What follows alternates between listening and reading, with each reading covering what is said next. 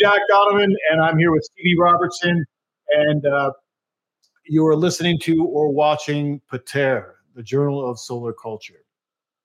I'm going to try to turn the sound. There we go. All right. I'm going to have to figure that out later. But uh, anyway, today we are going to be talking about uh, this is our first live show, and we're going to do a live series now uh, every week uh, where we dig into different issues from a solar idealist perspective.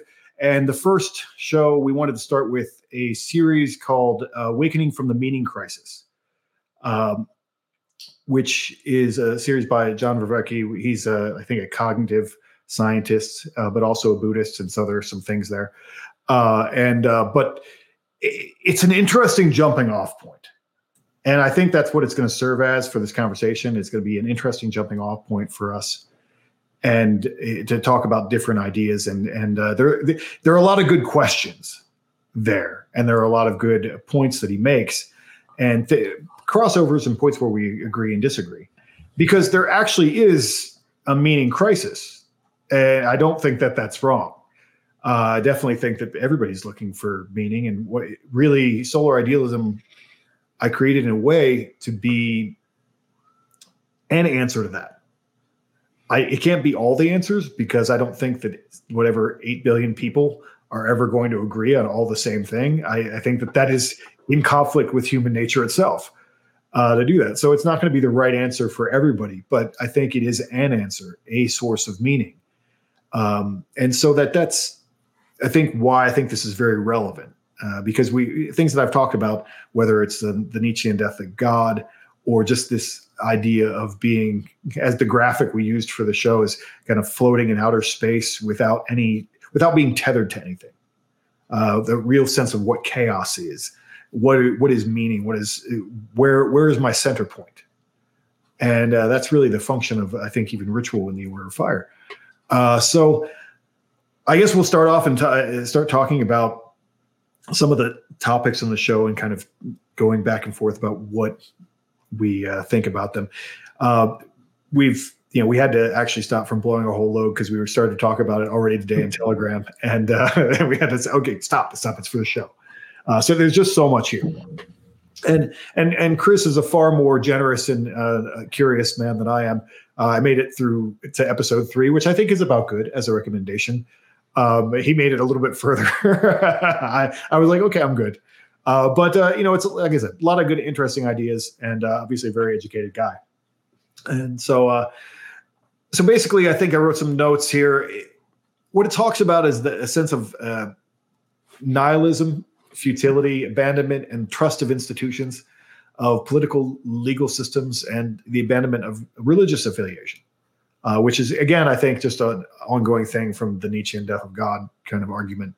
And I actually had to look up when he recorded it because it was actually January uh, 2019, um, which is a big factor uh, because that means this actually, he was doing this actually before the uh, big 2020 nonsense and everything that if if he thought that people were giving up on institutions in uh, January 2019 like he was not ready for what was coming. Right. because there's a lot more there's a lot less trust I think in institutions now. And but one of the things that struck me about the way he said that is he seemed to suggest that trust in institutions and so forth was directly related to well-being like he seemed to suggest that like that if we don't trust institutions that we don't have meaning. You know and i don't know that he would actually say that now or whatever but i i just that was one the, one of the first things that i noticed that it seemed to be like we don't trust our institutions therefore there's a meaning crisis. And uh, that's that that is true to a certain extent but i think maybe that we were spoiled. Um you know in, in the america i grew up in i actually did trust the institutions to a certain degree and if you you always knew that the government was probably doing something bad, but you figured uh, journalists were going to figure it out. and now we're at quite quite the opposite uh, situation. Right. Uh, but uh, I mean, you were because I mean all the all the uh, you know the big Hollywood movies that were like documentaries and things were all about like some journalists, some plucky journalists going in and, and figuring it out, and the government's cheating us or whatever, or, or like uh, killing people or whatever and uh, you know, and that's just not a sense anymore. But I think that maybe that was a, a, weird patch in history that people actually believed that the government was constantly doing good. Do you think? What do you think about that? I mean, do you think that they were that people have normally believed that their government was righteous? Well, I mean, maybe not righteous, but um, if the government is composed of sellouts and bastards, then at least they're our sellouts and bastards, right? Like that's the that's yeah. the ideal. I don't think there's anyone who would look on, say, Andrew Jackson as a presidency. That that is a Christian moral individual right there. Mm-hmm. But glad he was on our side, you know. Uh, you know, as far as generals and soldiers and leaders go. I'm sure people might have felt similarly about Napoleon, Napoleon or Julius Caesar or well, these kinds of people. They they would at least think if the government isn't good, they're at least sort of for us. And I think there was probably an idea early in America that um, of identification with the government. And if the government is corrupt, it is only maybe a reflection of our own corruption at some moral level, perhaps. Um, but the, the, there seems to be, and I think the the credit has to go to um, Charles Murray more than anyone else in recognizing decades ago the increasing separation, the the bifurcation of America. Mm-hmm. Um, he he's written more about that and more articulately about that. And yeah, the book was called "Coming Apart," right? Yes, okay. it, it's it's one I've I actually glanced through a couple months ago for some data on marriage stuff, but I haven't actually read it properly. But it's mm-hmm. extremely well researched and uh, written, and extremely underread, I think. And there's a I think for me, this happened under the Obama administration, and it wasn't even Obama. It was a um, it was another um, individual, sort of in not his cabinet, but sort of an informal advisor named Jonathan Gruber, who's an economics professor, mm-hmm. who was talking about the importance of for for Obamacare writing bills in a tortured manner in order to get it classified as a uh, ta- as a tax or not as a tax in, in some categories so that people wouldn't know what they were looking at. And he said, call it the stupidity of the American people, call it uh, people being misinformed, but I'd rather have the bill passed than not. And there's a kind of contempt, I think, that was brought into the open, into the public in that moment because he was caught on a hot mic in like two or three different instances saying similar versions of of that sentiment mm-hmm. and you see it in in other kinds of um, managerial um, leaders who think the public need to be psychologically guided in the in the right direction not just in matters of war but in matters of domestic policy too and it and it it really when you when you feel that you feel the separation from your government. You mm-hmm. feel, oh, this is not this is not representative anymore. This is I'm I'm a sheep being herded uh, through fences for some purpose that is ostensibly for my benefit, but if it wasn't, I wouldn't know. You know, how would you know? I mean, uh, how would I know? Especially, yeah. especially when you get to the, the you know the uh, all the op- ops like you know Project Mockingbird and all the all the things where they're actually like fit, feeding the news things, and uh, that's yeah. I mean, like, wh- wh- what what would your opinion be based on? Right. you know, but, and it's interesting what you said earlier about um, you know we are without meaning. Mm-hmm. This is Vervaeke kind of inf- Im- implying this uh, w- without faith in our institutions. I think the the point is illustrated. I think or, or is articulated best by another extremely underrated book mm-hmm. uh, called Kindly Inquisitors by Jonathan Rauch. I first read this back in like 2012 mm-hmm. or so. It was it's a phenomenal little book, very short book. It's the best articulation of the, the best defense of classical liberalism I've heard.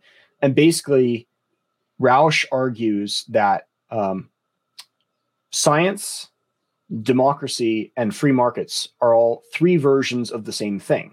They're all three versions of a system for resolving disputes, and that the institutions that we have are the guides for and the mechanism by which we resolve disputes without violence. And if those institutions go away, then everything collapses and we we go. It, it's like the uh, it's like what the old Protestants feared. Like if people stopped being Christian, then there'd be like murder in the streets. People wouldn't know right from wrong, and it would be you know Leviathan, yeah, like uh, like right. uh, war of all against all. yeah, the, yeah, the the state of war. Yeah, however Hobbes wrote it, but um, and I mean, you see this uh deep emotional attachment to um institutions from all kinds of interesting people. Uh, Sam Harris is, I think, my favorite example because his his um, opposition to Trump is. A, a, I feel like we're getting really into the weeds with politics, but it does springboard into some deeper subjects. But mm-hmm. um, like Sam Harris is a, a big a big critic, we'll say, of Trump, and but and he'll come up with all kinds of reasons for it. But at the root of it all, and I think he said this explicitly a couple times, is he felt that Trump was a threat to the institutions.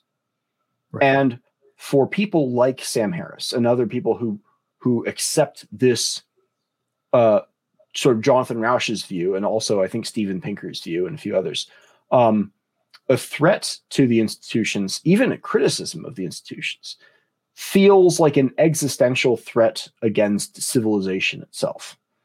And so it is interesting to see, as as you pointed out, these lectures by Vervaeke came out like years ago. Um, what suddenly goes viral? It, it's sort of um, it's sort of odd to see like wh- why is it going viral now? I mean, um, is it? I, I don't know. I literally just one person posted it to their uh, X feed, and I was like, I'll look into that. Crisis of meaning. That seems like something. That, and then I sent it to you, and I was like, "Tell me if you think this is worth watching because you listen to these stuff all, all the oh, time." No. And you were like, uh, "Okay." So I don't know. Is uh, it? I mean, obviously, it has a lot of views. Well, about the time you sent it to me, uh-huh. uh, there was another acquaintance of mine on Instagram, not on X, uh-huh. who was posting about this. Oh, okay. So, so it does seem to be popping up in multiple different places, and maybe he picked it up from the same source on X or whatever. But, um, um, it, but I mean, the point sort of holds with uh, someone like Jordan Peterson as well, who's also talking about maps of meaning. You know, it's this it, this this attachment of meaning to institutions. Now, Jordan Peterson, I wouldn't say is an institutionalist in the same way. No. Um, he's certainly not necessarily a Buddhist in the same way. He leans a little bit more Christian, but he's not a Christian either, um, which is funny. But uh, you you see this sort of attachment of meaning to civic institutions um, in a a number of intellectuals and and with a lot of people uh, at a at a more basic level i think right well there's a sense that i think for a lot of these people a when you're talking about the institutions you're talking about a certain college educated class of people that um, have invested deeply and expensively in many cases in in that's their whole identity comes from i have a i have these letters behind my name and this is that's that's what makes me a valid person and employable and all these other things and so they're deeply invested in that as a as if faith in that falls apart a part of their identity falls apart. So there there's that but uh, there's also a sense of you know when you were saying um, fear of like the, the institution uh, lack of faith in it it almost sounded like popery uh, like uh, like the like the heresy like we can't we can't stop believing this otherwise what will happen? And also i see that in normal people as well. Everyday people that's scary no one wants to deal with that like if if uh, if there are the people who are like the conspiracy theory people uh, which we have to put in quotations at this point but uh, people who are addicted to like truth telling, like I know the secret truth, and that's yeah. one thing, and that's kind of an addiction of its own. And then there's also people who I just want to deal with it and believe that everything's going to be okay and that everything's working right and it's going to be fine because otherwise I can't deal with that mess that, yeah. that that that comes with every like all the underpinnings of and this is what we get into when we talk about uh, I've, I've written about this and i'm sure you have too um, when you talk about to, to christians and like uh, they look a lot a lot of the return to christianity to the extent that it's even happening uh, which is i think overblown but um, a lot of the return to christianity is, all these guys will always argue with you like i need a, a source of objective truth Otherwise, nothing means anything and everything is a mess and I'm confused about everything in life. And that's that's what draws a lot of those people to. And so I think the same thing with the institutions. They're like, this has to work because otherwise, uh, like, what does it mean to say I don't believe that the law works?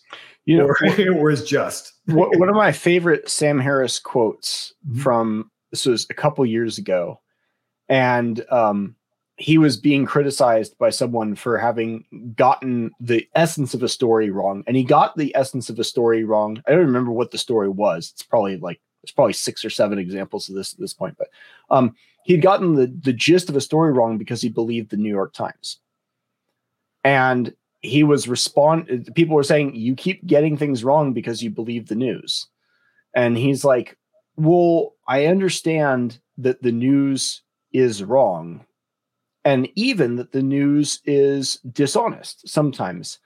But you have to get news from somewhere.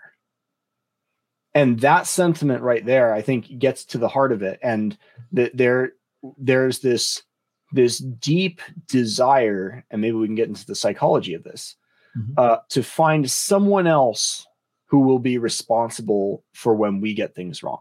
Like he didn't want to be responsible for having chosen the New York Times as a source.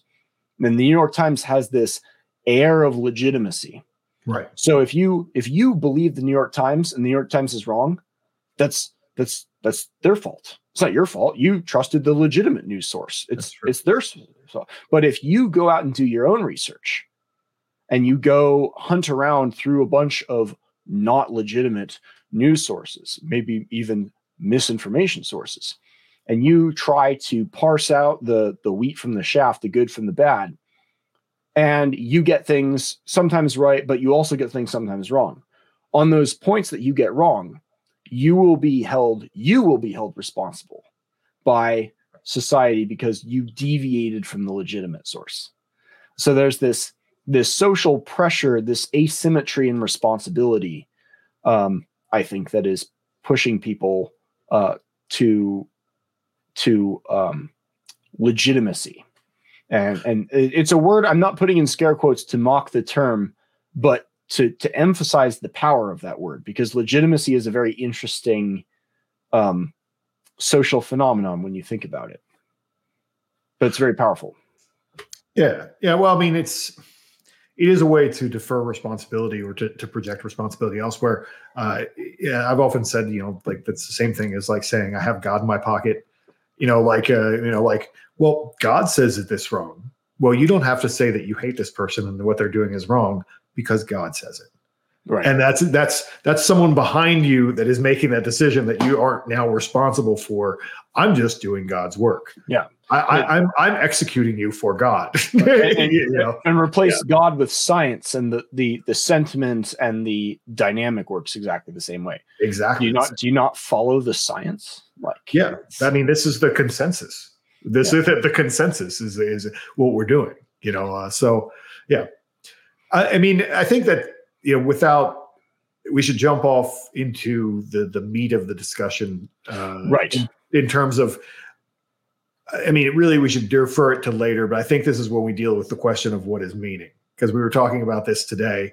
And that's if you're going to talk about a meaning crisis, what are you talking about with meaning? And he, he doesn't, he, he might get to this like far, far later into the lectures, but like he really doesn't like jump into that too much. I mean, he, he says, I, wrote down that he said, wisdom is realizing meaning in life. And I'm like, okay, I, I that doesn't mean anything that I know. Um, yeah. And and how, how do we? And I think that's again the, kind of the Buddhist thing creeping in, like the enlightenment and awakening, like realizing meaning, like or or you could also use realize that maybe he's using it in a sense of like to make real. Uh, you know, yeah, I mean, it's always tricky when these people use words in very non-standard fashions. I mean, he keeps focusing on, um, you know, this idea of waking up, and he talks about the as- the axial age, the axial revolution, which he, yeah. he borrows explicitly from Carl Jaspers, mm-hmm. who I had to do a little bit of reading about after he mentioned that. Um, Carl Jaspers, interestingly enough, is also a classical liberal, but uh, in the in the school of Max Weber, but uh, less nationalist and more um, cosmopolitan. So hmm. you know, it's on brand. But regardless, um, you know, he's trying to, to tie waking up and being being woke before it became progressive, maybe, right. um, uh, with these uh, institutions, perhaps, but but also uh, th- this um, either the realization of meaning or perhaps the necessity of meaning seems to come along with this process of waking up, which to, to me just sounds like self consciousness. And um, it is interesting because my introduction to philosophy when I was in like middle school, my dad was saying, "Oh, you can go to philosophy. You you can answer the question, what is the meaning of life?" And he thought it was a it was a kind of a, a clever gotcha because you can't possibly answer it. Right. But of course, if you disambiguate uh, meaning mm-hmm. and say, well, meaning could mean what, what is the meaning of meaning in this case?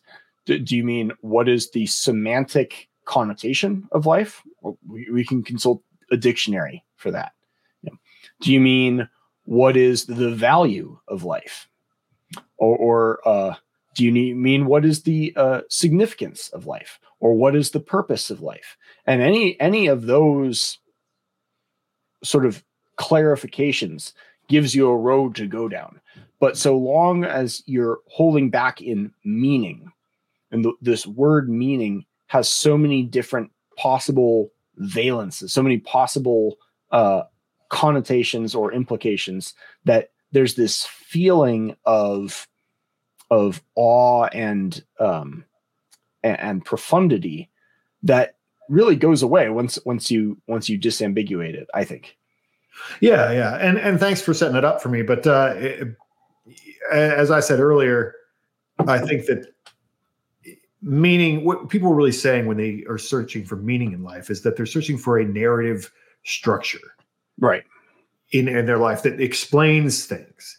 And he talks about that a little bit in terms of meaning he i think he wrote uh, meaning is like a sentence that has to fit together in a particular particular way to make things make sense is something he said in lectures and that's 100% true.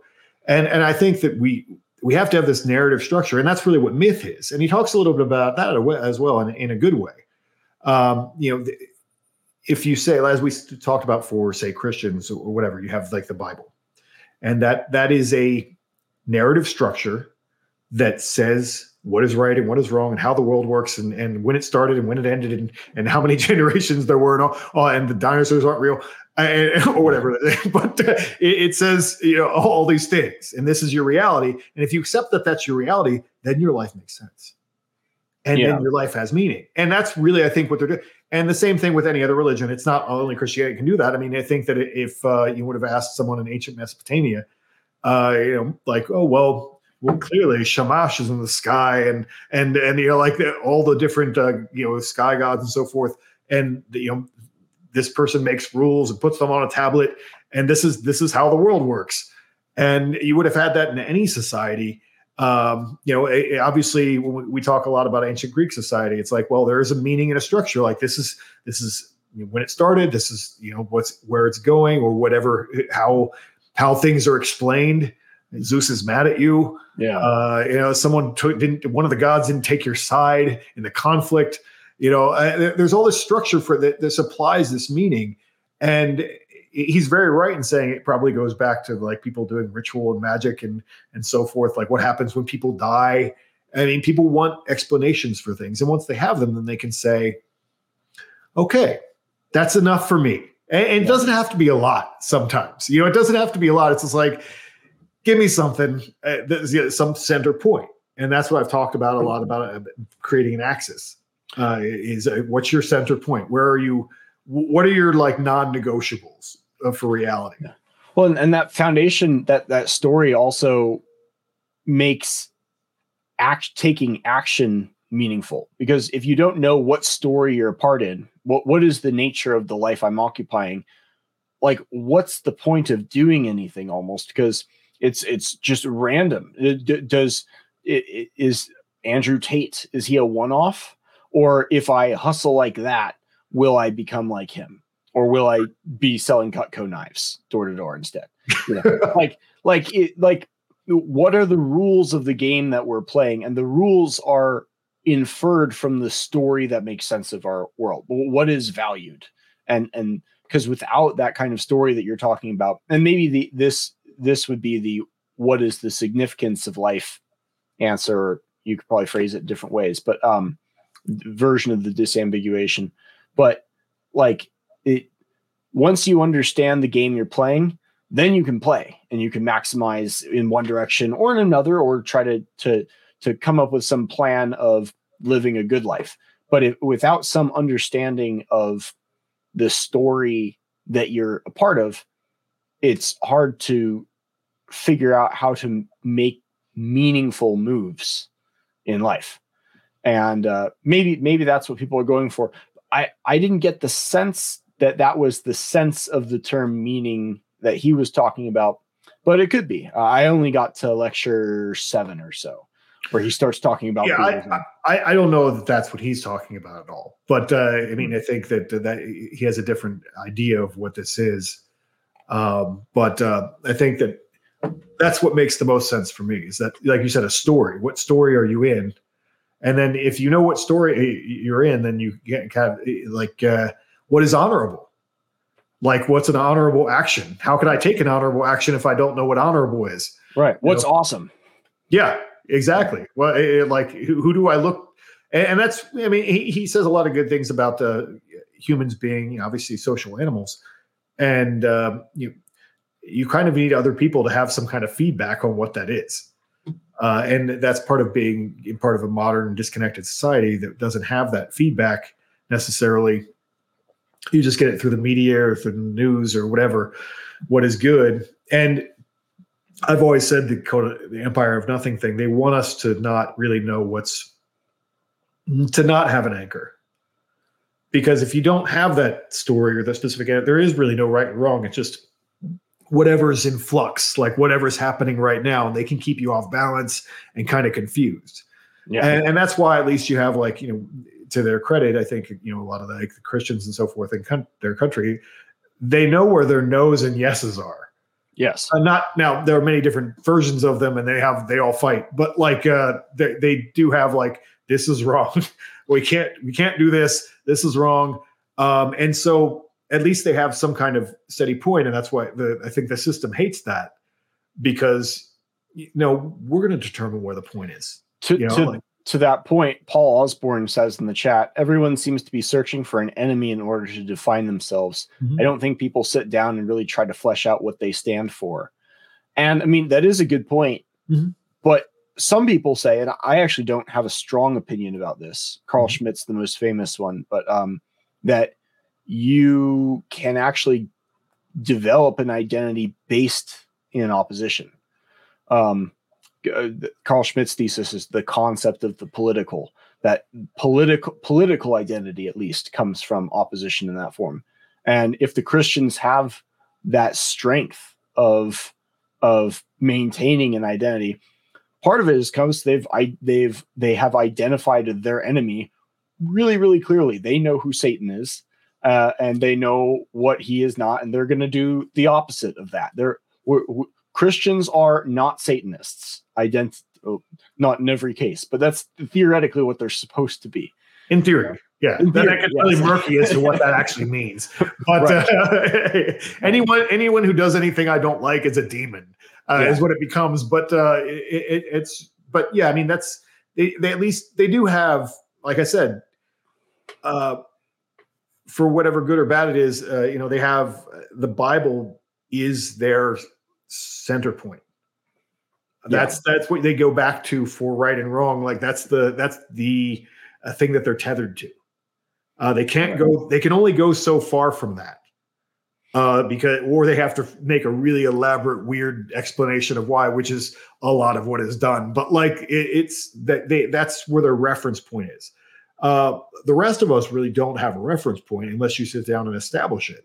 Mm-hmm. And as I've always said, uh, uh, you know, being a philosopher is is hard work, at least a part time job, and it doesn't pay that well. no, it doesn't.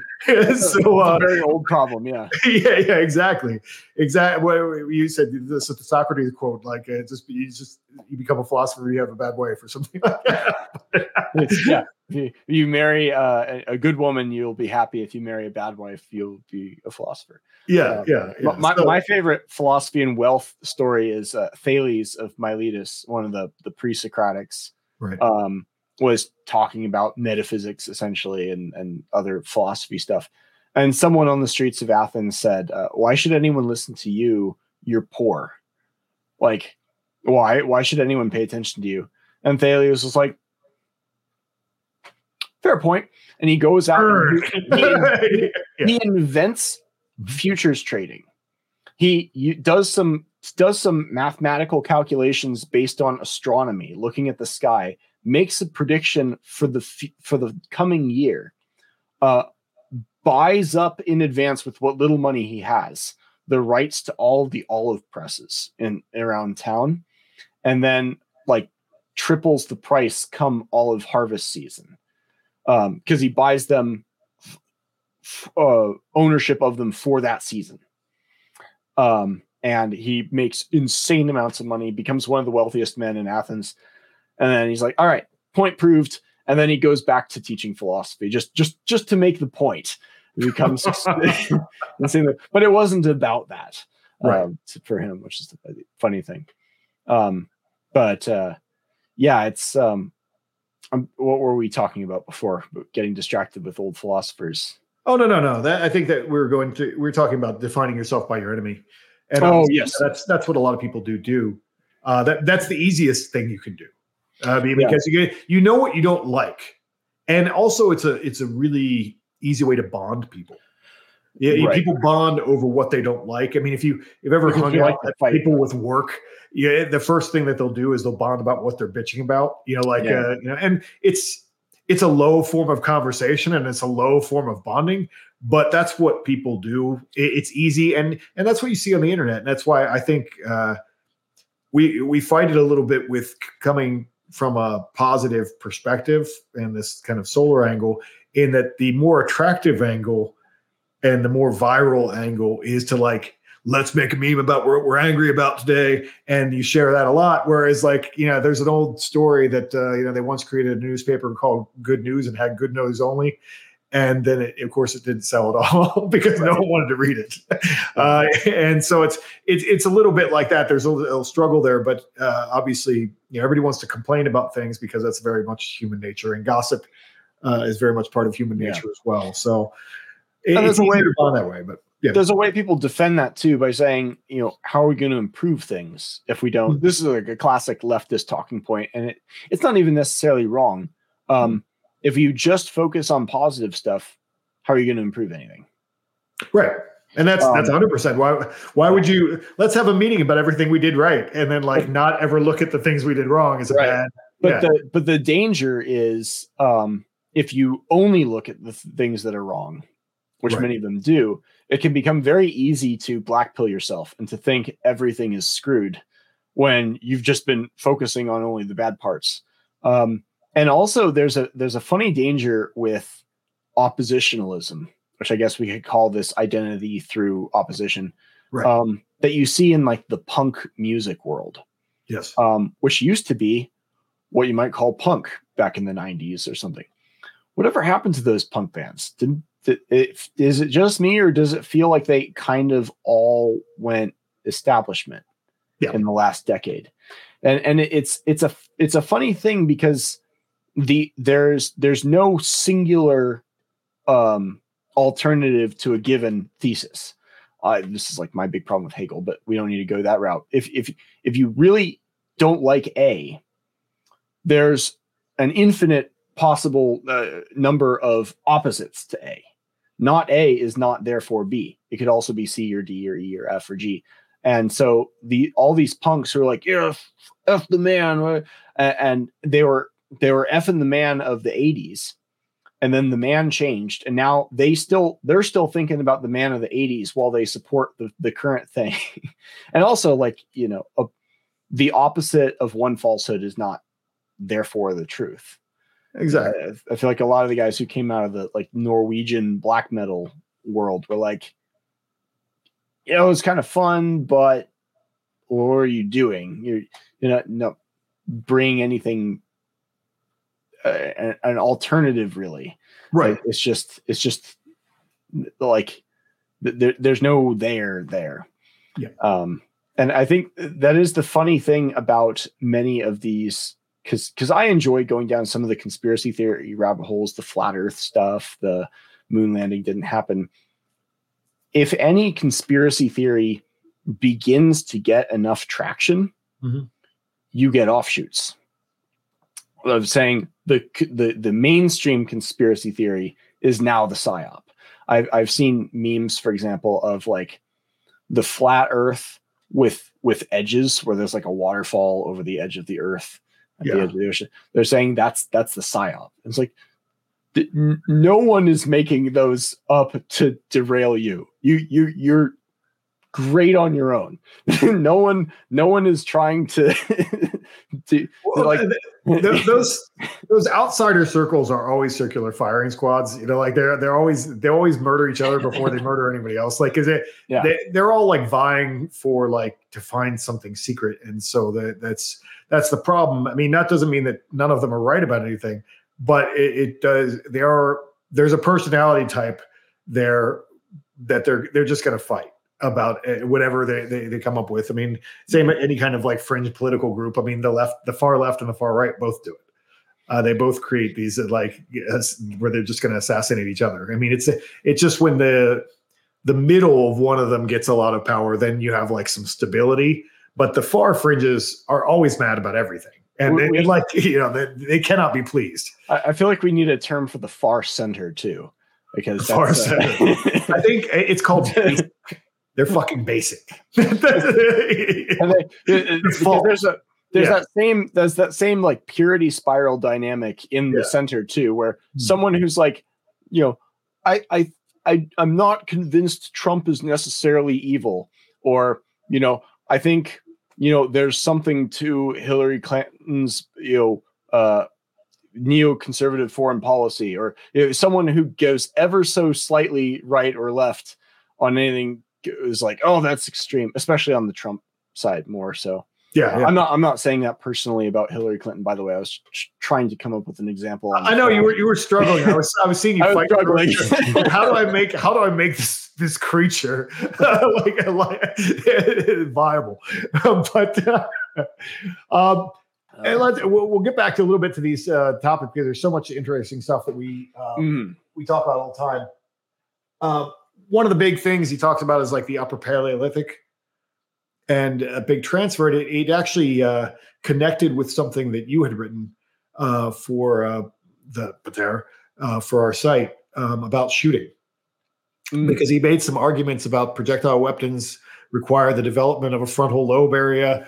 And uh, I mean, didn't you basically say that in another way? Uh, like the idea of uh, shooting as being like the basis of consciousness? Yes. And, and here you have to delineate consciousness from thinking because it's it's something people very easily confuse. Um, right. You can you can think and and even think fairly complex thoughts, mm-hmm. do basic mathematics or even advanced mathematics without realizing that you're doing it. You know, subconscious pattern recognition is a classic example of that. Um, consciousness is awareness of the self, uh, like awareness of yourself as an agent in the world, rather than just being in the flow state all the time. Right. And um, I mean, Ed and I wrote that because we we started writing it because we realized that both the um, the Greek and the Sanskrit and the um, Aramaic or Jewish, I, f- I forget which Semitic language it was, um, word for uh, sin. Mm. Uh, is to miss, to miss the mark. It's a, it's a shooting metaphor explicitly. Mm-hmm. And like Greek and Sanskrit, okay, those those are both Indo-European languages, but the Semitic languages are not. And so it seems like either these two groups independently associated uh, shooting with morality, and morality as distinct from virtue, uh, distinguished by agency and the experience of agency.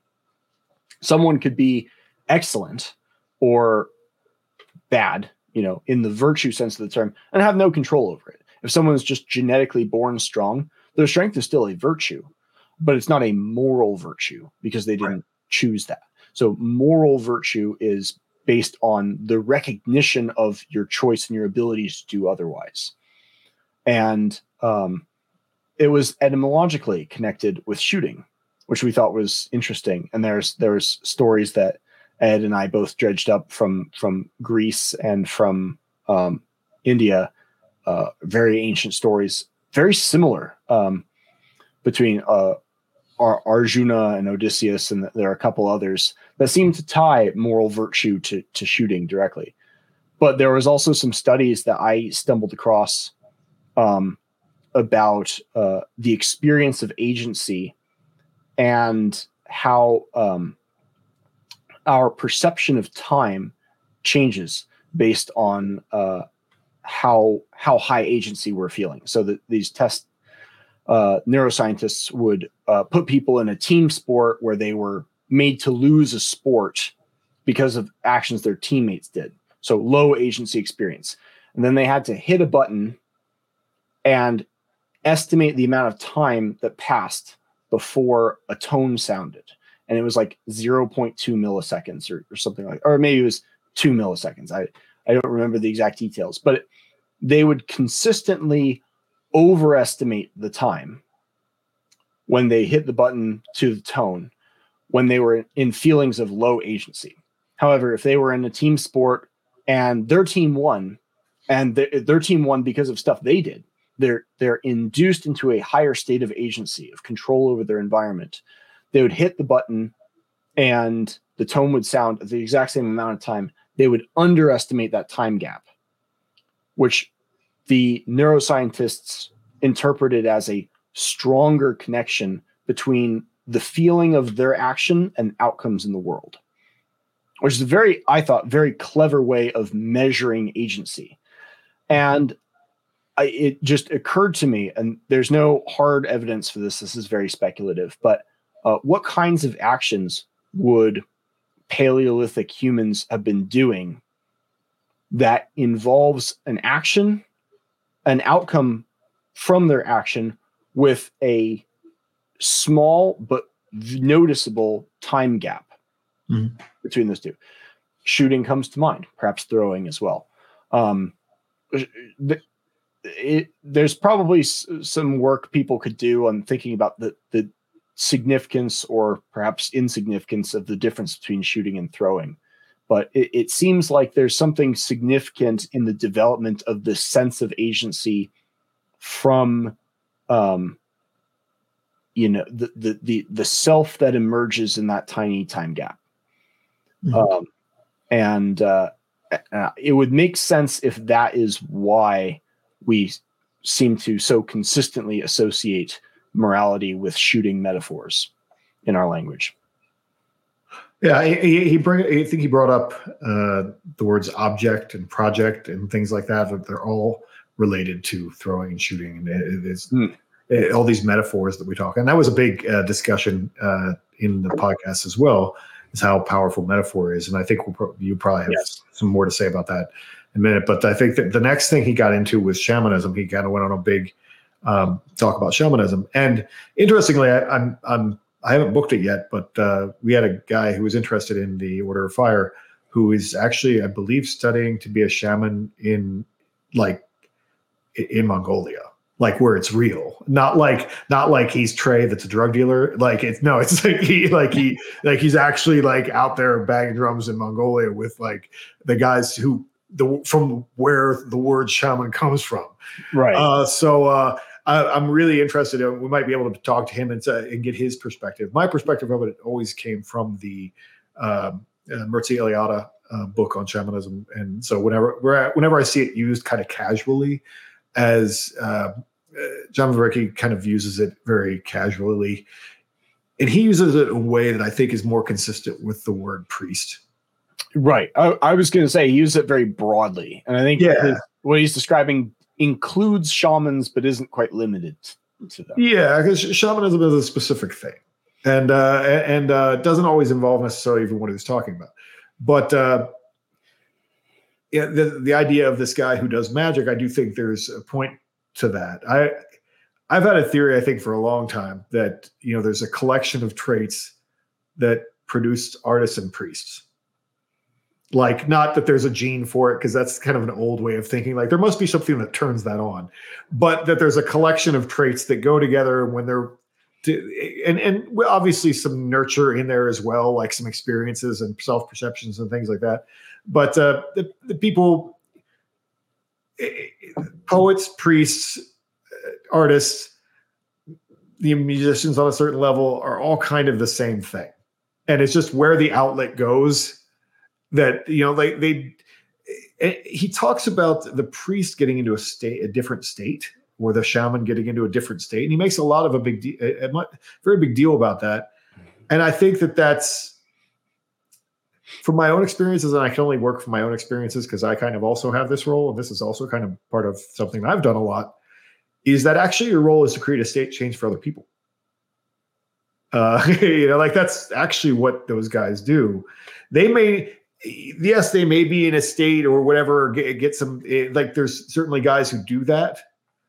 Um but i think that if you do it enough i- i- you see the state in other people and you you learn to direct that.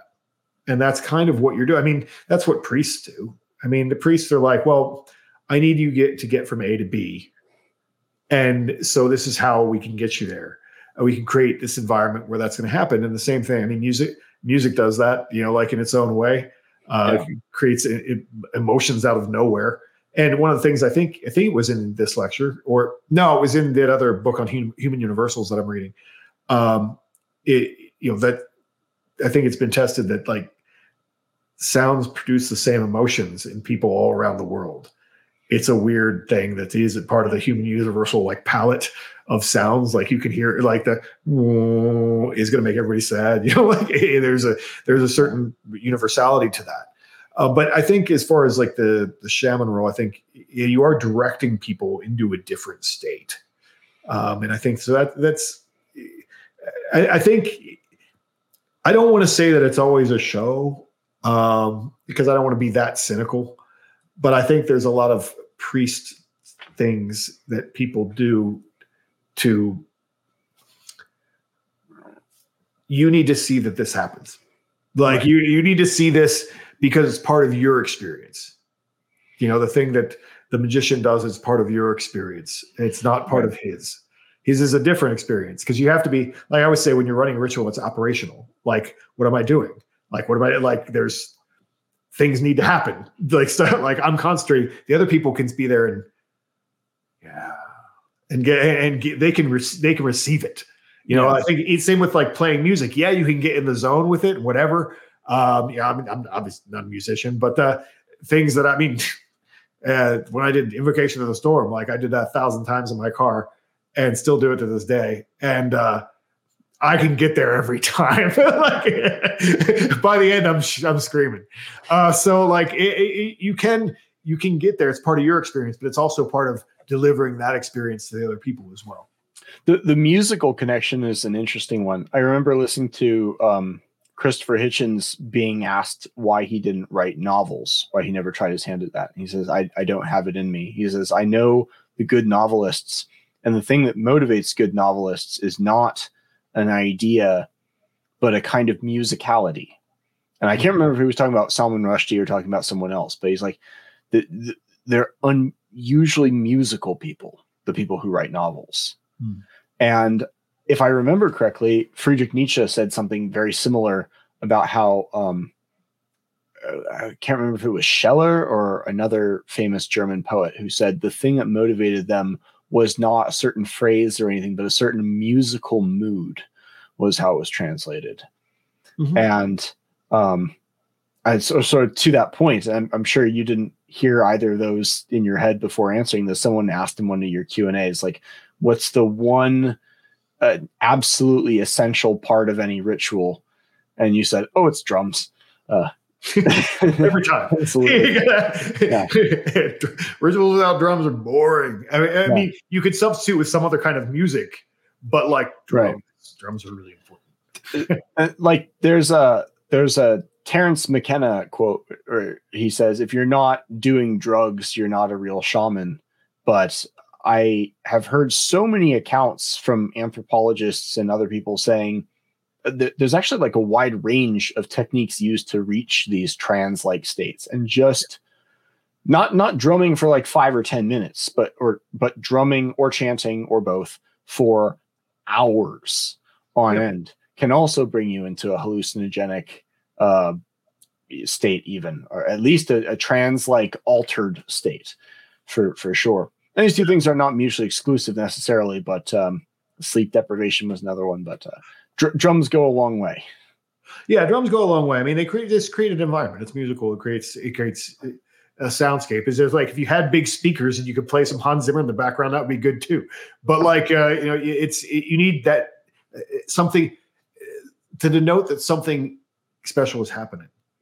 Uh, mm-hmm. There's something, and drums obviously have the uh, association with heartbeats and and and other things. Like yeah. there's something very obviously old and primal about them too, because drums are probably one of the first kind of things that we had to make music. So right. that there's something very old about that. That's you know near fire level. those, yeah. those things go together, and they have for a very long time.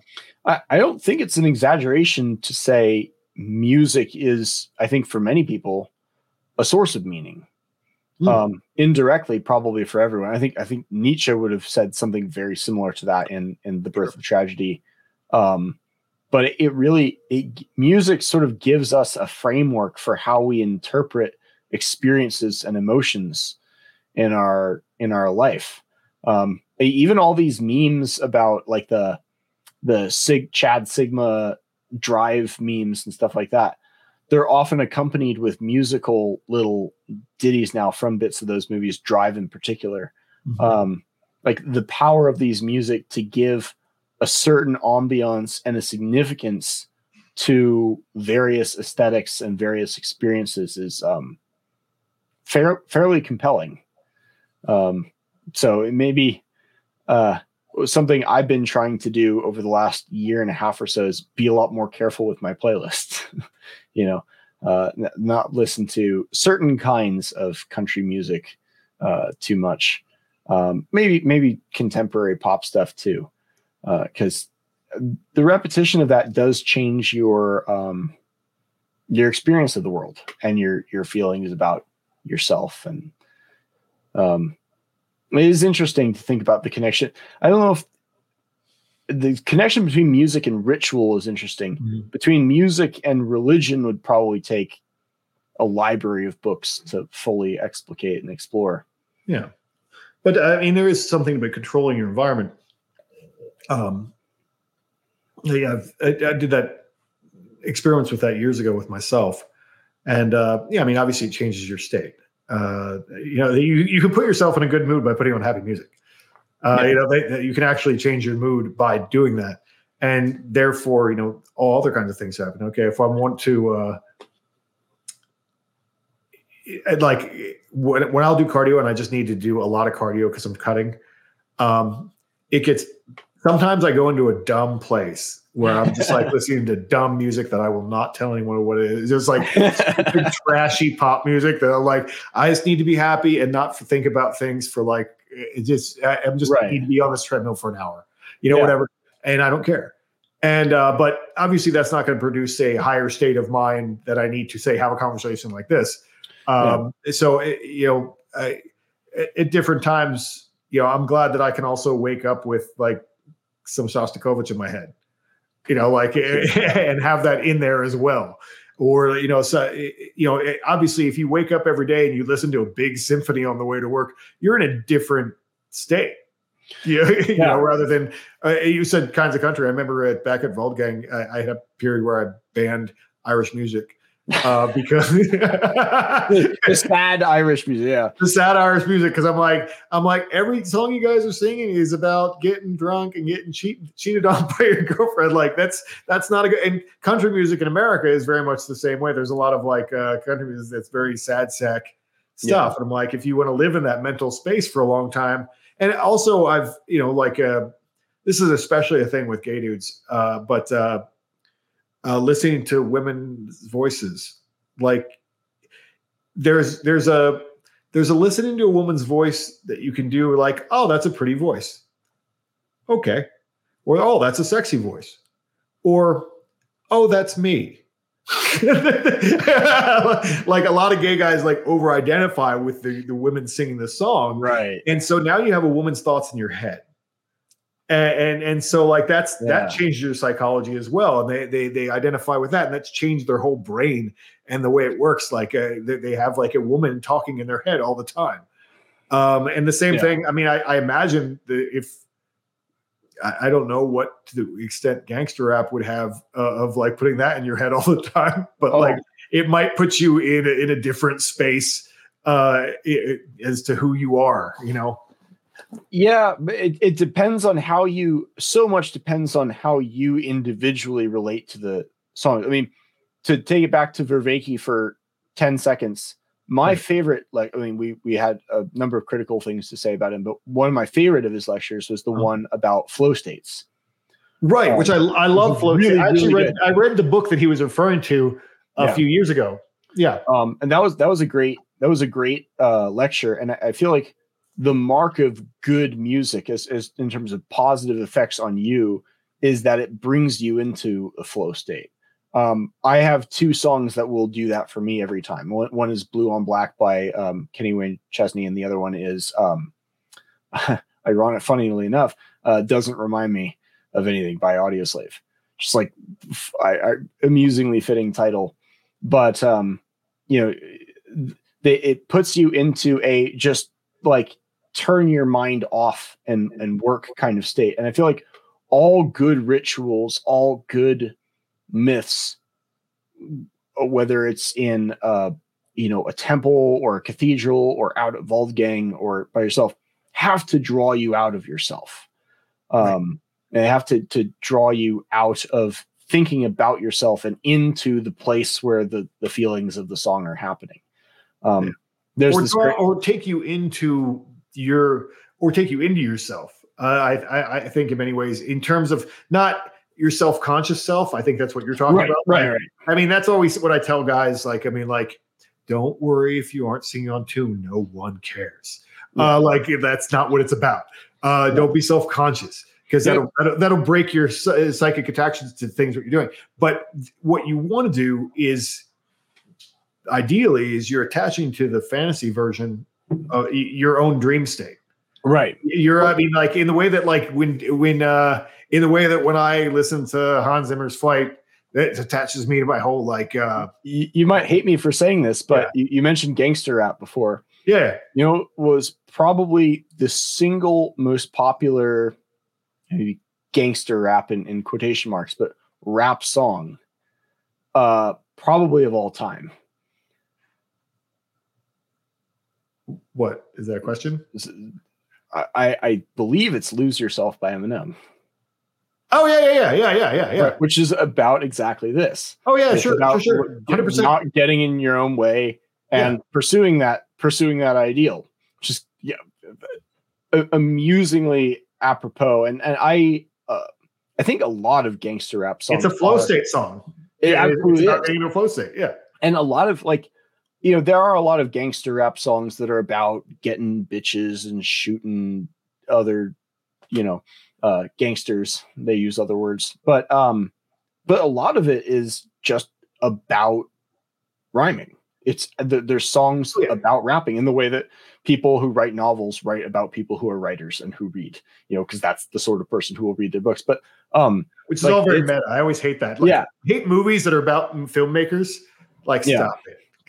yeah, but, but, but rappers, but rappers rapping about rapping feels, uh, I mean, it has the feeling of authenticity because they're writing about what they do, right. and uh, but it, it gets them into it, it.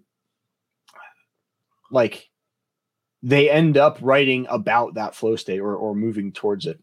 Uh, it. It varies, I'm sure. From from I'm not like a huge rap I mean, obviously, I, you know, I, I uh, like, and you know, gangster is a different like quotation of whatever that means, right? But uh, obviously, uh, you know, I, I went and I've seen Caskey now a, a couple times and did that interview with Caskey, and uh, yeah, I mean, that's a lot of what he talks about uh, is his own experience, is really what he's he's talking about in all his songs, and uh, you know, his his struggles in life and and whatever, and his background and all that kind of thing. But also, but the genius of it is that like oh my god, the ability to rhyme is yeah. is, is like at a next level flow state. I, he's done things that are freestyle for like a half hour, like like wild. Like yeah. you have to be in a different state of a different brain state entirely to be doing that, and also have obviously be such a part of who you are that it can't go away. It's just there, you know. Yeah. So, but I mean, yeah, definitely uh, virtuosity in that. But yeah, the, the flow state thing is, I think, obviously, yeah, I, I agree that is one of the better presentations of that. Like I said, I did read that book for a while, and and I think that he also made the point that uh, flow states are addictive, like video games, because video games put you in a flow state. Because right. for people who haven't li- listened to the lecture or don't exactly know what a flow state is, I, I mean, basically the idea is that you're doing something that is just hard enough that you keep it, it keeps you engaged. It, it, but it's not if it gets too easy, then you fall out of a flow state, and it gets too hard, then it's just frustrating.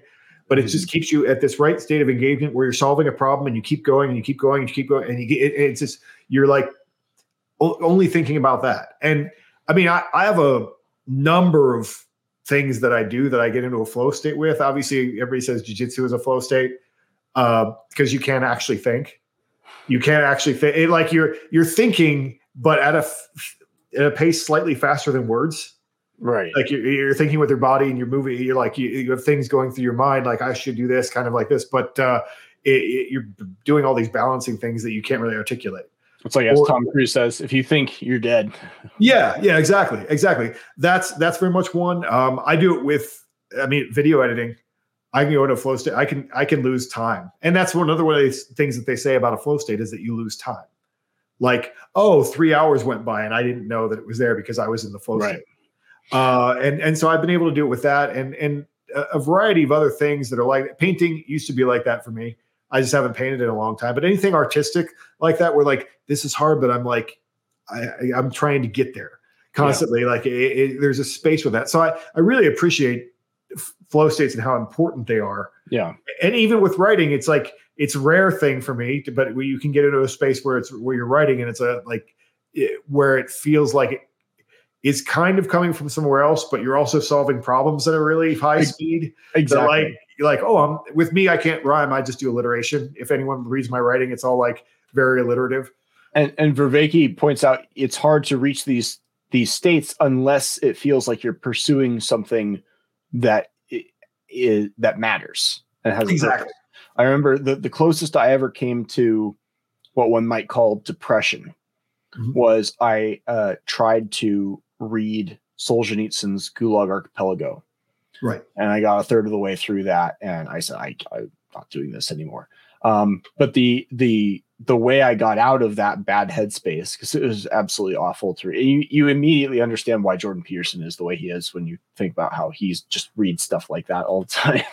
um, but I, I, challenged a good friend of mine to uh, a debate, and uh, I had um, like you know a, a week to prepare a bunch of arguments and put that together and it was like that little bit of combative, friendly but combative adversarialism, like like like sparring in martial arts, mm-hmm. yeah. um, brings you out of that headspace. You have to assemble, you have to organize your thoughts and all that, um, and that put you put me in a very positive space. It, it cured me, uh, so to speak. Um, and so, for someone like Vervaeke, or uh, who did such an excellent job explicating flow states I I would be curious what his um, answer would be. Uh, is enlightenment, is waking up, and the axial revolution.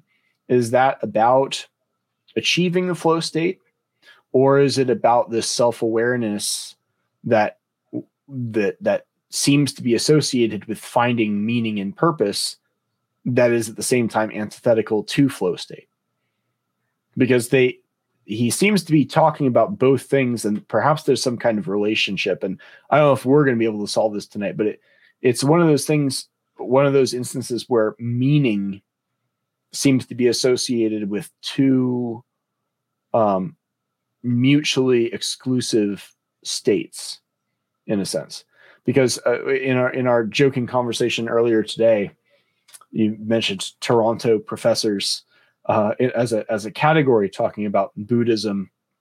And i was holding on to a joseph campbell pun about navel gazing replacing the, the, the world navel the axis mundi with our our own navels. But mm-hmm. um like that that navel gazing is antithetical to the flow state. You can't be in two places at the same time in terms of focus. And this is one of heidegger's um, who i've been exploring the past couple weeks with some seriousness um, one of heidegger's big critiques of the sort of liberal way of thinking mm-hmm. and scientism is that they identified all that can be known scientifically uh, and it, generally with its present what is present to us what presents itself in the positive sense um, and there there's what what creates our consciousness is actually um, th- there's a there's a negative space in consciousness. We are we are we recognize what isn't there. When we see only one side of a cup you know uh, we're not seeing a two-dimensional object. Our consciousness is filling in that gap because the, our, we are consciously aware of what is not there. Mm-hmm. and um but if we are if we turn our consciousness in on itself and and focus on consciousness first of all you can never be fully conscious of your own consciousness because that would require an infinite regress of d- dividing your focus um but like if you focus on your own mind, the observer, you can't be present to the world, or the world can't be present to you. And so there, there is a there is an opposition between the kind of mindfulness, this kind of uh, constant focus on the self that you see with like mindfulness meditation Buddhist types, um, and and all other kinds of deep I, I might be guilty of this to a slight degree um, of you know thinking about thinking and thinking about religious thought and philosophy versus actually um, being aware in the world um, well maybe the awakening is once you get there then you can go. Uh, you know, in terms of like, like, uh, like what, yeah. it, it, like, uh, in in the way that you said, like, if you have a source of meaning that you're going to, then you can get into a flow state. Like you're you're doing meaningful action. You have to know what meaningful action is yeah. to get into a flow state. So i mean like uh, in the sense of like uh, he might have a good answer to that. I, I would want to ask him the question because there yeah. might be some relationship between those two things.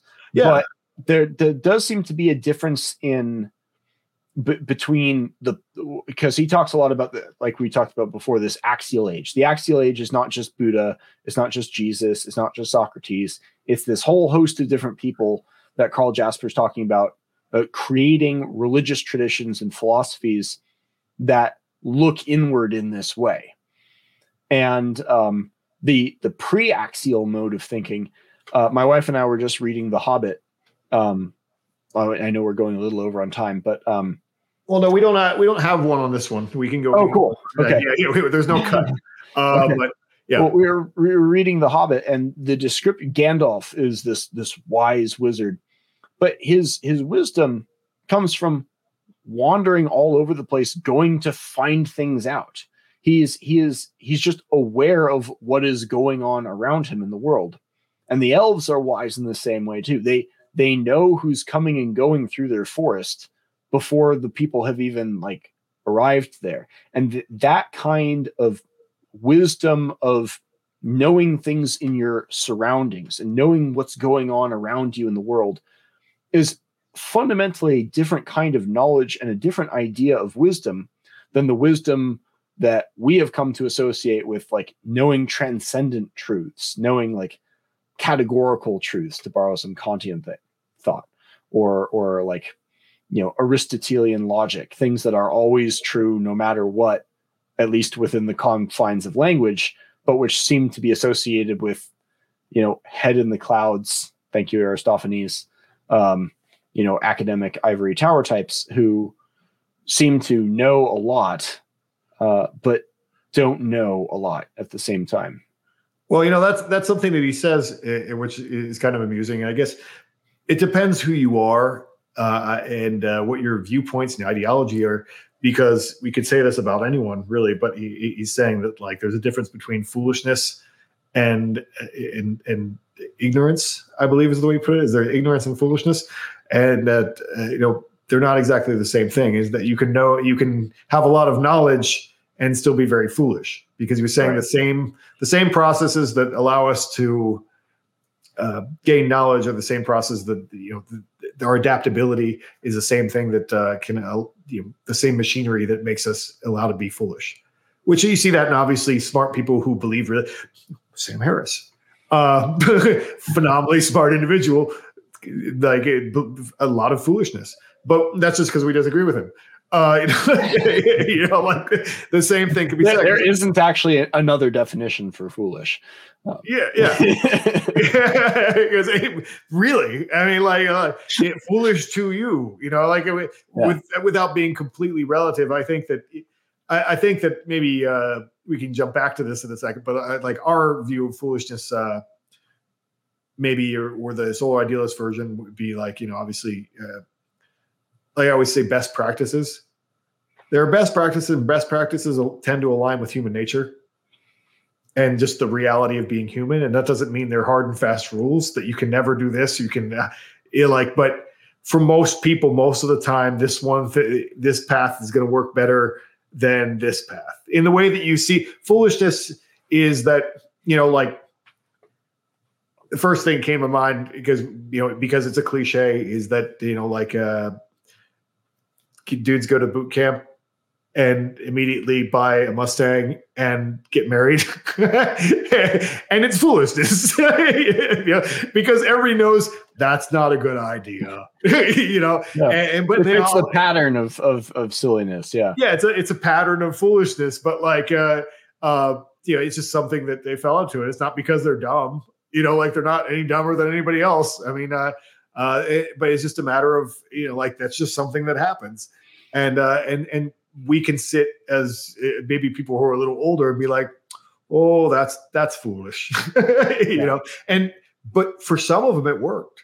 You know, like for maybe five percent of them, like they're still with that girl, and they still then they drove that Mustang into the ground. You know, but yeah. but uh, you know, it's it, it, and so it's not always going to be wrong. It's just usually wrong. I, I, I, like thinking of it in terms of poker hands. Like mm-hmm. if you get if you get a two seven and you decide to fold before the flop, like that is a wise call. And if the flop comes down two two seven, that didn't make your move dumb. It just meant like a little unlucky. And this is a, a point that I, I probably referenced him too much now, but Scott Adams makes about the the difference between a correct decision and a smart decision not every smart decision winds up being correct. And you see this a lot in finance. Mm-hmm. Really, really wealthy people make mistakes all the time, and they make them with tremendous confidence mm-hmm. um, because they don't, they understand that they don't need to be right every time. They just need to be right a little bit more often than they're wrong. And that, like, that's fine. Now, the stakes aren't like that in every case. You know, you don't want to go into marriage maybe uh, that way uh, you know um, but uh, you know understanding the difference between a high stakes and a low stakes choice and the context surrounding what constitutes a high stakes and low stakes choice um, you know that that's also maybe part of wisdom um, and or, or foolishness as the case may be yeah Another example that I have of wisdom from foolishness, and then we'll kind of get into. I want to talk about a little bit about the axial revolution or whatever, and then we'll kind of wrap. Oh yes, yes. Just to make sure we people understand what the hell we're talking about. Stay moderately on subject. yeah, yeah, yeah, yeah, yeah. But I mean, that's that. Like I said, this is just a great jumping off point because there's so many topics of the discussion that is right. going on through. So uh, who knows what we'll do next time? We'll b- bounce off of, but this is a good. It's it's a good to have questions to try and answer, and that's kind of what he left us. But one of the jokes, uh, you know, I, I shared with you was obviously he he he's talked about science as being a method of distinguishing causal patterns from correlational patterns, and basically like that's you know how you fix foolishness to a certain extent. Like uh, you don't don't just because things can correlate doesn't mean that they caused each other.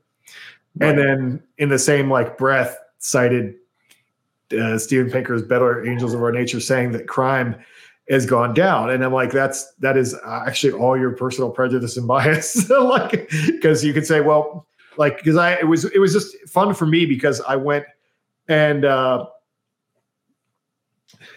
it's fun for me because it's uh, I actually went to that lecture, like when Steven Pinker presented Better Angels of Our Nature, because I was a Steven Pinker fan from the Blank Slate, which is a big part of my whole awakening. it's a good but, book. Yeah. Yeah, it's a great book. It's a really important book. Um, but I went to that lecture and I came up with him like, who are you trying to please? Uh, who are you trying to convince that like crime? It's like, well, the obvious thing was, well, crime is going down statistically because an authoritarian society eh, because of like all these other the, the, violence is just moving into other hands right like oh you're filling up prisons crime is going down but you're filling up prisons and everybody's being under everyone's under surveillance so they're terrified to create a crime because you have military militarized police right oh we have been less violent you know what Den- dennis pamir says is this live or a premiere it is live Yes. And Ed says he likes the, the Sanskrit word for flow state, ekagrata. I'm sure I'm mispronouncing that. Yeah, I wouldn't even going to try to pronounce that. yes, yes, we that. will. We will take questions from the chat, Dennis. Yes, um, absolutely. Yeah, we, we will definitely do that. Uh, there's a uh, another guy though, like um, Steven Pinker is pretty talented with statistics, although there are complaints to be had with statistics as a as a thing. Um, but uh, we go to Thomas Carlyle perhaps another day. But um, there are other people who are equally statistically talented who will look at the data on crime and say, well, what's happening isn't crime going down, it's medical technology and sophistication going dramatically up. And a lot of things that would have been murders wind up just being assault um, instead because our medical, you know, professionals are, are a lot better at saving people than they were 40 years ago. That's that's another factor too. It's like a or like I said, like the psyop of like uh uh what I've been watching at bedtime for years and years, uh, whatever uh, uh the true crime stuff or the the CSI stuff, or you know, like the where you uh forensic files. Uh, you know, like where you're like, oh my god I, someone left like a nose hair on a blanket and there now they're in jail like i can't do anything you know like the, the, the the psyop of that is has probably prevented a huge amount of crime because you know like uh and because no one's going to report all the things that the police don't ever solve right. you know or that's just which, yeah we didn't have the resources we didn't look into it whatever. which in seattle has reached two-thirds. Um right. yeah but so there, I can't remember if it was uh, North Korea or if it was another country, but there are countries in the world that have a 0% unsolved crime rate, unsolved murder rate, I should say. So, um, if someone to decide that they're guilty, is that the? I, I don't know the precise mechanism, but if we're going to follow the statistics, yeah, for an enlightened society, yeah. um, we perhaps should be looking for North to North Korea, or it might have been Saudi Arabia. I can't remember. Uh, statistics still got to follow the data, right? Yeah, yeah. D- d- d- follow science. Yeah. yeah, like that's where the science is. So, yeah. but uh, so anyway, now that we kind of like, I just had to go on to that one because it was so, it was like obviously a prejudice, like everything's getting better. No, it's fine. Um, it, was what are the normalcy bias? Uh, you know, to a certain extent and also that progressive arc of history like everything's moving towards the the final point which then gets into the, all the stuff that we've been talking about we don't need to go into gnosticism uh, but, yeah, but uh, and all that evil but one of the things that he brought out um, the, the scale of what he was talking about is sort of like the neolithic re- re- revolution obviously um, was agriculture and living with larger groups of people. And that transformed humanity in one way. And then he talked about the Bronze Age, and there's also a bias there in the sense that he said, like, which I thought was hilarious. He was like, "Well, we don't read Bronze Age material um, anymore because it's not relatable." Uh, because our brains don't work that way. And I was like, all of the required reading for for the the Order of Fire is pre-axial revolution because he's talking about the axial revolution being like 800 to 300 BC. And uh, you know, it, it, said obviously it created alphabetic literacy is the difference in in the second order thinking, which we'll get to in a second. But uh, the idea that Bronze Age material is unrelatable, I mean, that's a that's a pretty big bias because uh, that's yeah. I mean, uh, Epic well, of Gilgamesh is phenomenally relatable. It's the easiest. Whenever I introduce the material to people, it's the oldest story in the world. I'm like, that's the easiest story to like. That's easy to read. You know, it's like, oh, a man went on a journey to, you know, like, it, like, oh, you know, like, man was creating trouble. They tried to find a find a friend to, to like was, everything that happens is completely relatable. And and he, he wanted to find a journey to, to see if he could conquer death it's the most relatable story I can imagine.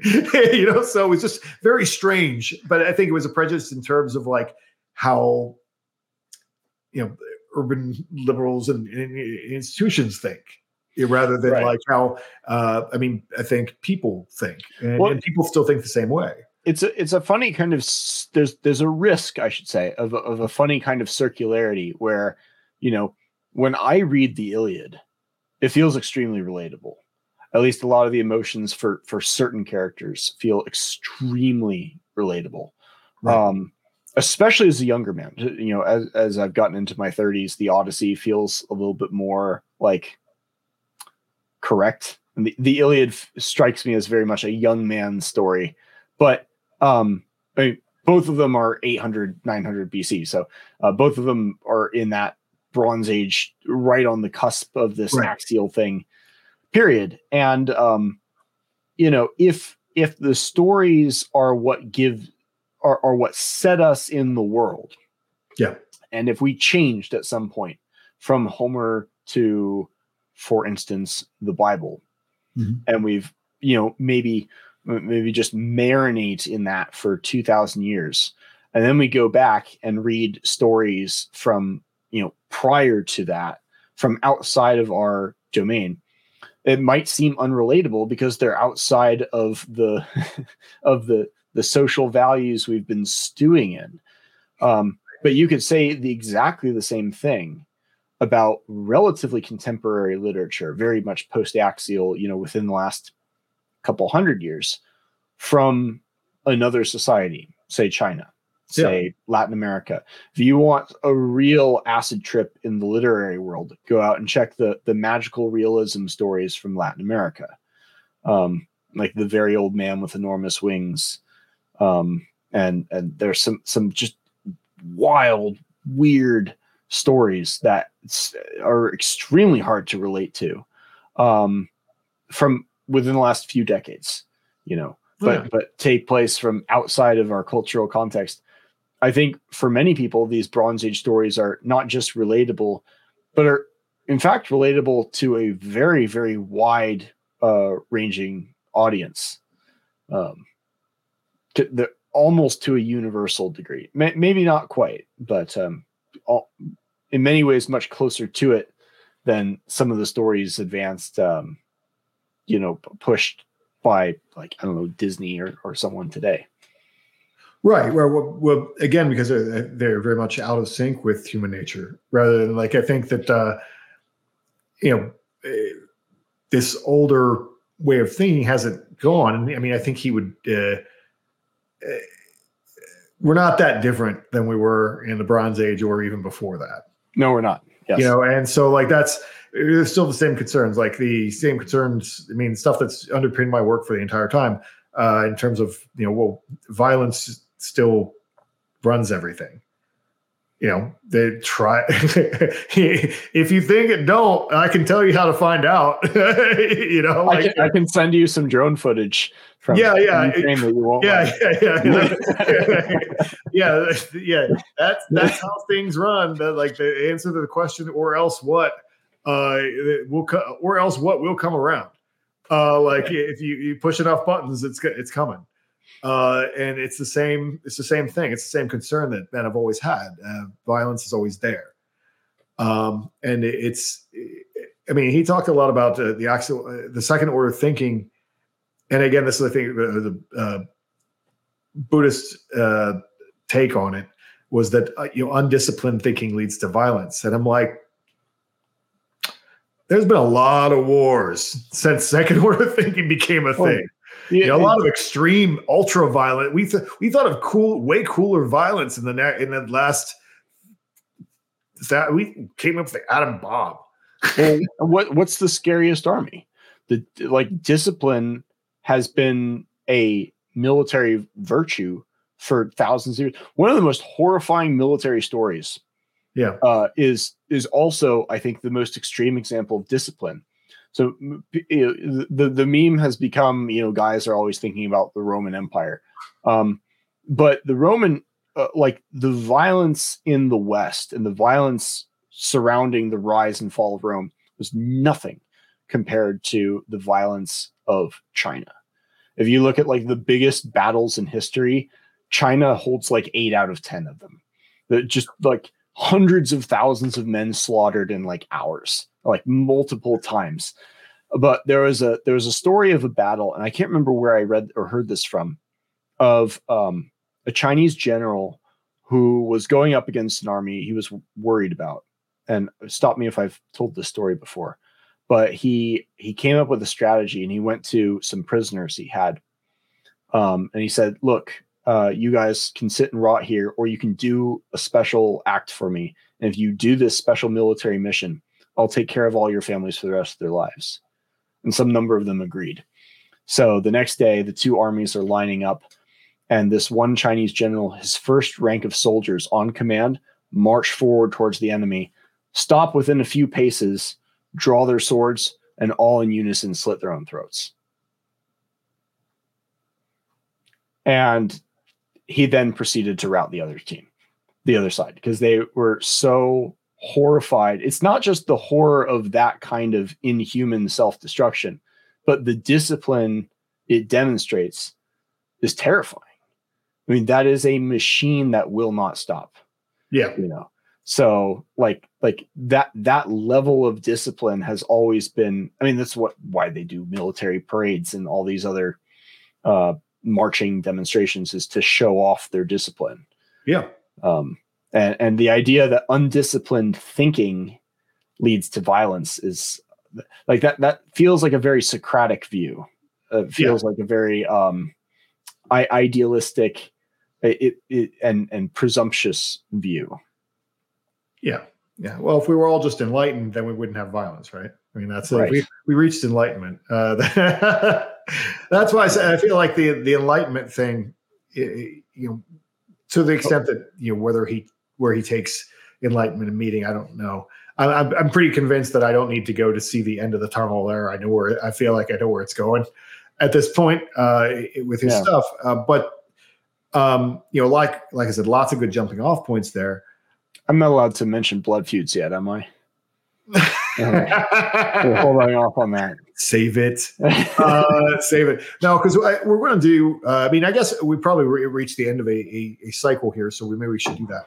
Uh, but uh, I wanted to tell everybody that we are going to release a book, including some new essays. One that is what he's talking about is a is a uh, really a long essay that he's struggling to finish uh, completely uh, about, about, about some of the philosophy that we're we're talking about here, um, and uh, blood feuds is a part of it. And then uh, you know I'm I'm going to bounce off of that a little bit and talk about uh, you know, we don't want to call it humanism because that has a whole like color of its own, but uh, more a more human approach to certain things. And that's kind of why I'm reading up about human universals and so forth. Uh, what where what would we th- say wisdom comes from. If you're going to build a wise society that was in in uh, or a wise philosophy that was it, part of the wisdom should be that it, it is in harmony with human nature and not against it. Because uh, as you mentioned, the gods of the copybook headings, uh, they keep coming around. you know, so there are certain things you can only push so far, and uh, that's that's one of the things that. So we we have we're going to be putting out a book, uh, uh, put their book. So we're going to do it, try and do a book every year, and it's already it's going to be a nice 200 or so page book, easily full of uh, poetry and things that some of our members have written, and um, also some of these essays that we're working on, some new and some old. Uh, some that have been posted online already, and uh, but yeah. Anyway, so that's what we have coming up, and uh, we're going to do this show every week uh, for a while and see how it goes. Uh, I think I'm excited about it because I think we have a lot. We can just unpack tons and tons of stuff, and I think uh, you know this is it's going well so far, and I think it'll go it'll go even better uh, as I get the technology figured out. But I think I did okay. Uh, but uh, but yeah, and uh, I wanted to let everybody know also that the Order of Fire we are accepting applications right now. Um, it's a good time to say how that works. Basically, you know, we're just filtering for a few things. Really, make sure you are on the same page. We want people who have read who have read Fire in the Dark, uh, so they know what it is, so they know what we're doing and, and what we're about. Um, it's not we're not going to like uh, make you rich or, or sell you how to get laid or anything like that. That's not what it's about. It's not like a it's not a service. Uh, it's being part of a group, so it's we consider them more like dues. Uh, the, there's a monthly fee just so that I can afford to do this, and uh, basically, and and to afford to produce things like this, and to yeah, hopefully produce a lot more. Uh, so it's you're kind of uh, putting in for uh, to be part of this and help it move forward. And uh, otherwise than that, we have a uh, a, a, private social network, and uh, we have groups that have meetings. We're getting a pretty good group in Florida now, you know, and we have one in Australia, and we have, you know, it just depends where the people apply from. But we have a lot of a lot of really cool guys. We have a, we have a really interesting collection of guys. My applications so far this month have been like all really neat guys from very different walks of life. So if you're interested in that, we're going to keep accepting applications until I think I said uh, January 20th.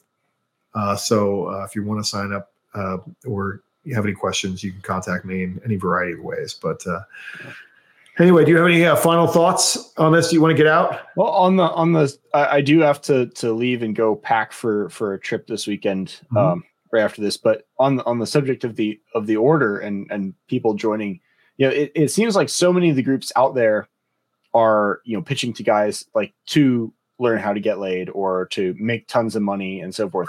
But th- there's this funny pattern. Someone asked andrew tate in an interview he's like is there anyone you envy? And he at first his first answer was no uh, everyone envies me every, every guy wants the things that i have everyone and then he paused for a second and he says there's one kind of guy that i that i envy and that's the guy who genuinely doesn't want these things. And it's like a lot of guys will say that they don't, but they actually do, and they're just lying. But there's a few guys who genuinely don't uh, want these things. I'm envious of him. And he it falls into a pattern of guys who achieve great wealth only to realize they wish they'd become like philosophers. right. Uh, another one is George Soros, mm-hmm. uh, is a funny one. Um, yeah tremendous financial wealth and power and influence. And now he seems to be on a mission to literally destroy the world to prove his philosophical theory of reflexivity. like, like that, that, seems to be this is like some deep Doctor Evil shit, but like, yeah, but but like, but like, but see, I'm right. right. Like, like he really, really, really wants to to right. be, uh, and then and then you read the philosophers, and a lot of these philosophers, like like Nietzsche and maybe Socrates in his last few days, reveal maybe it would have been better to be an artist. Mm-hmm. And of course, there's nothing that artists want more than just a little bit more money than the starting. So it's like the, the cool thing about the order, as opposed to many of these other groups, is it really does feel like we have a little bit of everything there. We do have guys who are interested in finance and money. We do have guys who are like really, really talented in the uh, physical domain.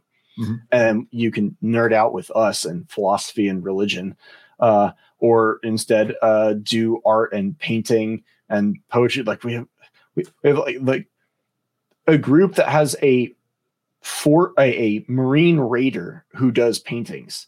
Like is is like what other groups do do that and and you can skip all the grass is always greener and stuff and let's let's, let's just live a balanced life with balanced virtue and join a group that facilitates that kind of balance which which seems the better than going ex- extreme down one rabbit hole and i know there's like there's a kind of aesthetic to extremity to push yourself all the way man but um yeah. the guys who do that seem to end up with this grass is always greener uh, effect. So that that would be my pitch for for the order as a it it really does have some of the best of all of that.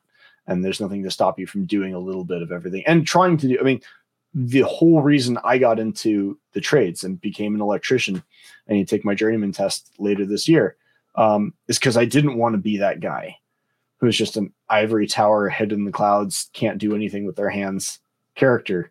Um, and you, you do make more money as an electrician than you do as a professor, generally speaking, which is also nice. Um. But uh, yeah, like that that balance is is maybe more mature. Just like yeah. Pursuing solar things, I think is maybe more mature than than the like black metal punk stuff. As fun as it is for yeah. for a time, but um, sure. Uh, it's it's better to to do the solar stuff in the long run. It's it's wiser, less foolish, perhaps. Yes. Uh, yes. Best practices. Best, Best practices. yes. Yes. Precisely. Cool, all right. Well, it's been a good good one, and we'll do it again next week. We have to think about what to talk about. Uh, we are all, obviously uh, would also take requests. Uh, if people have ideas, we will consider yeah. requests. I won't take requests. I will consider requests. Uh, yeah. If you have ideas for what you think uh, we should uh, tackle next or down the road, uh, maybe it's something that takes a little bit more research. Uh, we'll look into it. Uh, or you know, we're obviously open to answering more questions than we had this time too. So we're not a lot of people know we're doing this yet, so we're just figuring it out, feel our way through it. But we can do all questions sometimes too. So that's all. It's all good. thank you all you guys for joining us and uh, listening along and and with us. And uh, anyway, man, stay solar. Stay solar. Pater is the cultural arm of the Order of Fire. For more, visit ph2t3r.com.